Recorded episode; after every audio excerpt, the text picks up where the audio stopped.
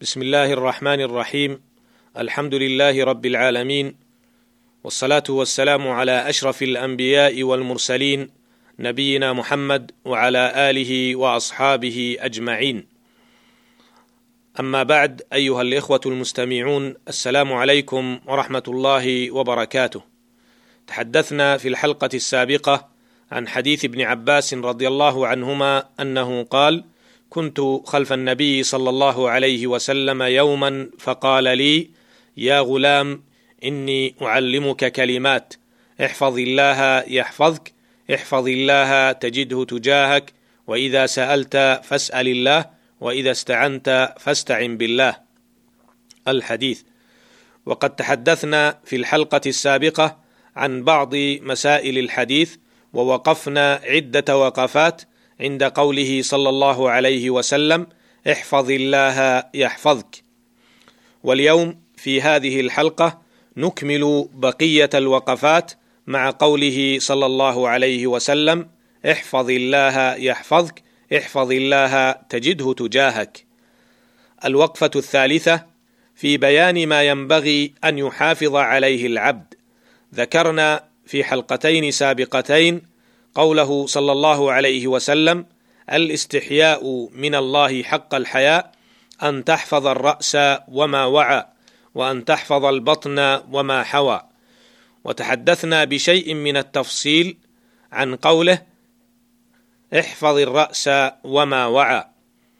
أما حفظ البطن وما حوى فيتضمن حفظ القلب عن الشكوك والشبهات وعن التعلق بالشهوات وعن الإصرار على ما حرم الله تعالى يقول الله جل وعلا واعلموا أن الله يعلم ما في أنفسكم فاحذروه ويقول جل وعلا إن السمع والبصر والفؤاد كل أولئك كان عنه مسؤولا وروى البخاري ومسلم عن النعمان بن بشير رضي الله عنه أنه قال سمعت رسول الله صلى الله عليه وسلم يقول وذكر فيه ألا وإن في الجسد مضغة إذا صلحت صلح الجسد كله وإذا فسدت فسد الجسد كله ألا وهي القلب.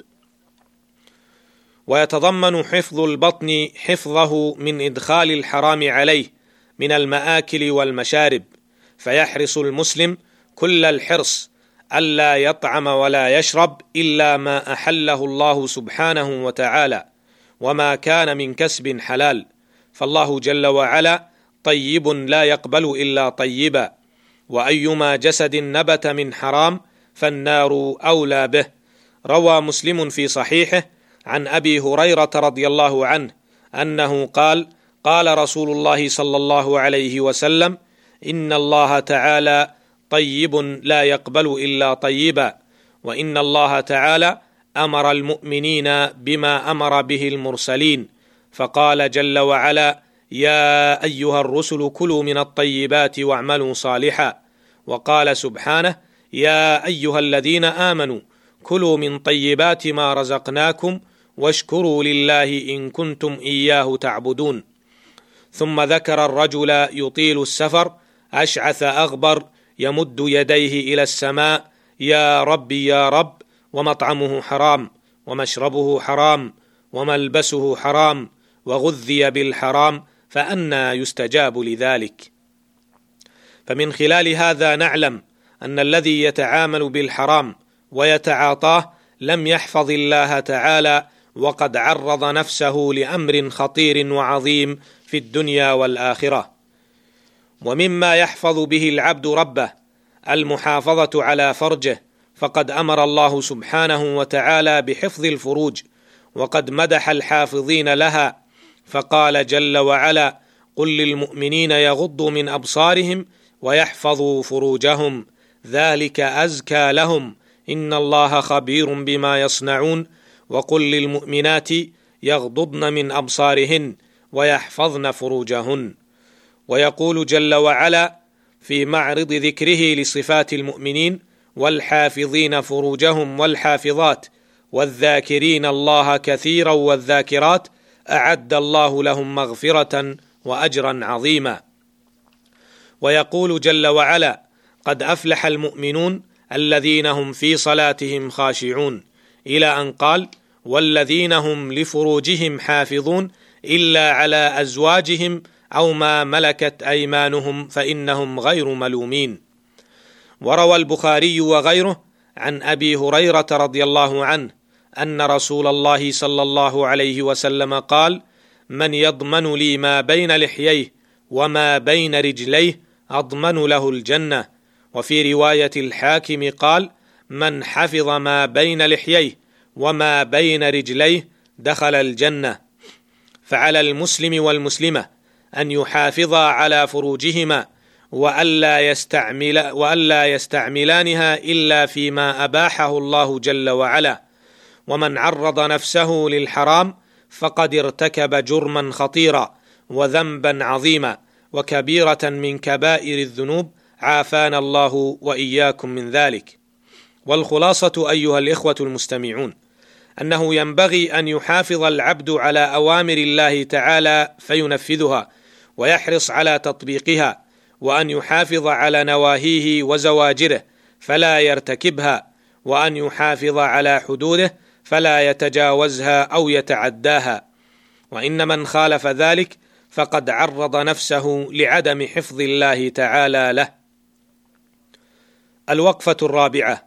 مع قوله صلى الله عليه وسلم يحفظك وتجده تجاه تجاهك. وفي الرواية الأخرى تجده أمامك. اعلم أخي المستمع أن من حفظ الله تعالى فالله جل وعلا تكفل بحفظه في الدنيا والآخرة فمن حفظ حدود الله وراعى حقوقه حفظه الله فإن الجزاء من جنس العمل فحفظ الله لعبده يدخل فيه نوعان. أحدهما حفظه له في مصالح دنياه وذلك كحفظه في بدنه وولده وأهله وماله. يقول الله جل وعلا له معقبات من بين يديه ومن خلفه يحفظونه من أمر الله. قال ابن عباس رضي الله عنهما هم الملائكة يحفظونه بأمر الله فإذا جاء القدر خلوا عنه. ومن حفظ الله تعالى في صباه وفي صغره وشبابه وحال قوته حفظه الله تعالى في حال كبره وضعف قوته ومرضه. ومتعه بسمعه وبصره وحوله وقوته وعقله. ذكر ابن رجب رحمه الله أن بعض العلماء قد جاوز المئة سنة وهو ممتع بقوته وعقله فوثب يوما وثبة شديدة فعوتب في ذلك فقال هذه جوارح حفظناها عن المعاصي في الصغر فحفظها الله علينا في الكبر. والنوع الثاني من حفظ الله لعبده وهو أهم النوعين حفظ الله لعبده في دينه وإيمانه فيحفظه في حياته من الشبهات المضلة ومن الشهوات المحرمة ويحفظ عليه دينه عند موته فيتوفاه على الإيمان. وهذا ما نفصله في الحلقة القادمة إن شاء الله. أسأل الله تعالى أن يجعلنا من الحافظين لله جل وعلا في الدنيا فيحفظنا في ديننا ودنيانا. إنه سميع مجيب وهو المستعان. وإلى اللقاء في الحلقة القادمة إن شاء الله. والسلام عليكم ورحمة الله وبركاته.